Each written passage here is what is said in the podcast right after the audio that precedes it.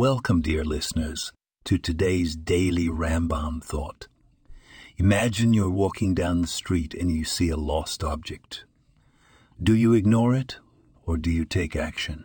The Rambam, in his Mishneh Torah, Laws of Lost and Found Objects, chapter 11, Halacha 1, teaches us about the mitzvah of returning lost items to their owners. This isn't just about property. It's about empathy, integrity, and community responsibility.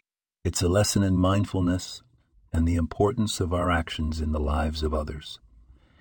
When we return something that isn't ours, we're affirming the value of honesty and trust in our relationships. So next time you come across something that seems lost, remember the Rambam's wise words. Take a moment to consider your responsibility, not just to the object or to its owner, but to the kind of society you want to live in. This podcast was produced and sponsored by Daniel Aronoff.